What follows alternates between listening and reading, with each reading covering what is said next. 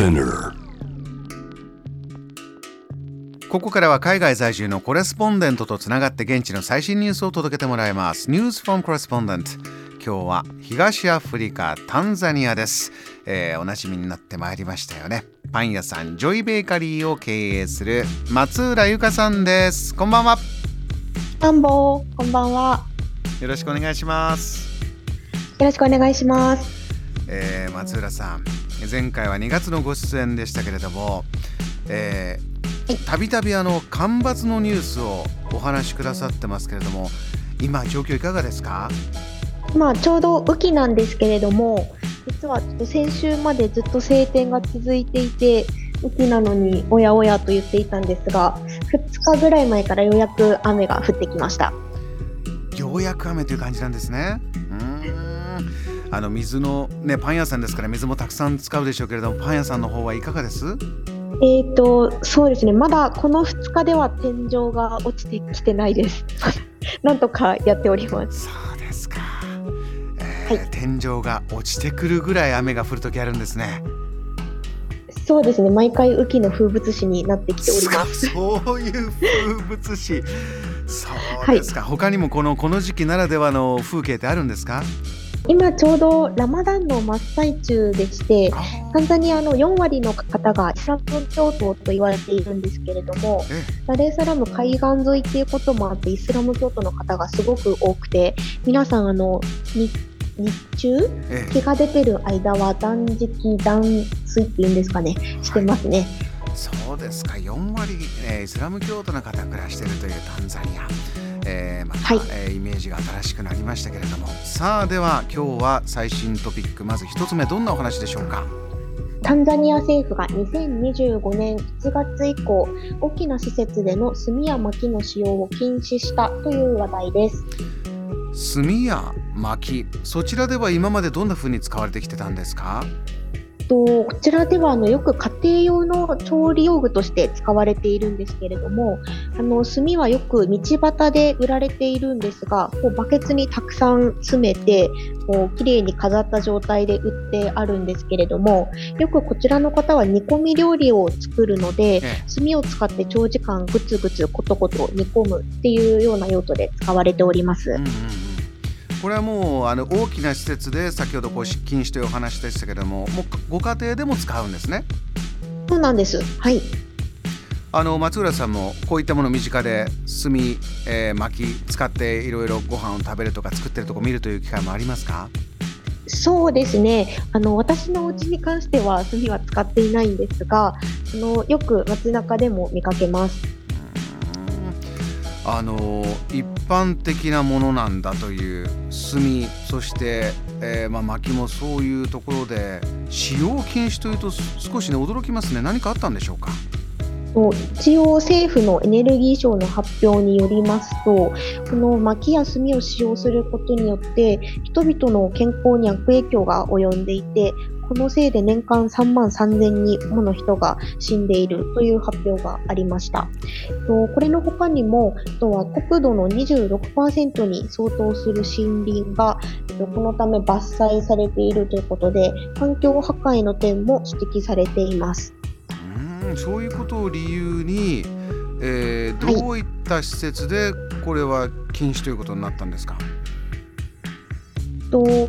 100人以上の方が利用する施設では1月31日までですね。で、えっと、それ以外のところでは200人以上が利用するさらに大きな施設では再来年の1月31日までに使用を禁ずるということだそうです。段階的に。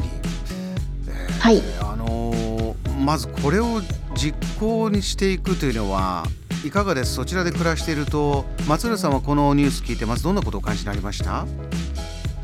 ああ無理だろうなと思いましたそれぐらい無理なことを呼びかけてるというのは、ね、はい、どうどういったことなんでしょうね。まあ、一応政府としては炭ではなくてあのタンザニアって天然ガスが取れるんですけれどもあのガスシリンダーを使ってあの調理をしなさいということですね。そっちの方を推奨していてなので炭はもう全近代的なものなのであのそういったところを使うのをもう抜け出すようにっていうようなことをですねなので、このガス会社との結託があるのかどうか、私にはわからないんですけれども、そっちを使うようにというふうに促されています。これは松浦さんあの現実的じゃないんじゃないかとお感じになるのはその普段の人々の生活の中でこうガスに移行するとどういうことになってしまうから、これは無理じゃないのということなんですか？タンザニアの方がよく作っている料理っていうのはすごく加熱時間が長い煮込み料理が多いんですね。なのでじっくりコトコト煮込もうとするとやっぱり長時間かかってしまうのでそういったところで炭はかなり有利だったんですがガスシリンダーをそれでやろうとするとやっぱりすごい時間使うがためにコストがかかってしょうがないんですよね。なのでそういった点であの今までの調理法を実行するのであればガスじゃちょっとと無理かなと思います。なるほどそういうところでいくとこれ無理じゃないかでもこういう呼びかけが起こってるという、えー、1本目のニュースでした、はい、えー、松浦さんでは、もう一つタンザニアからの最新ニュースお願いします。もうタンザニアの標準高速鉄道のプロジェクトがあるんですが納入された旅客車が SNS で拡散されまして物議を醸しているという話題です。ちらは一体何があったんですか？これタンザニアではまあ移動といえば普通公共バスばっかりで、はい、今まであの、まあ、日本でよくあるような速度の速い新幹線などのようなものがなかったんですけれども、まあ、それに当たるようなものですねを今作っているプロジェクトなんですが、うん、ダレッサラームの港からタンザニア国内だと北部の方にあるムアンザというところですね、えー、と距離でいうと1200キロぐらいあるんですが、そこまで行くようにあのプロジェクトを今運行しておりまして他にもあの隣国でいうとルワンダ、ブルンジ、コンゴ民衆共和国までをつなぐ時速最高160キロのこの新幹線のようなものを走らせようというものになっております。これは大きな国家的なプロジェクトですね。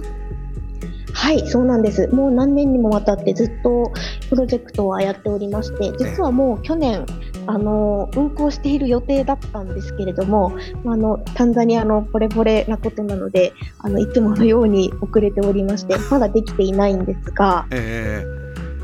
はい、なんですけれども、あのちょっと前にですね、この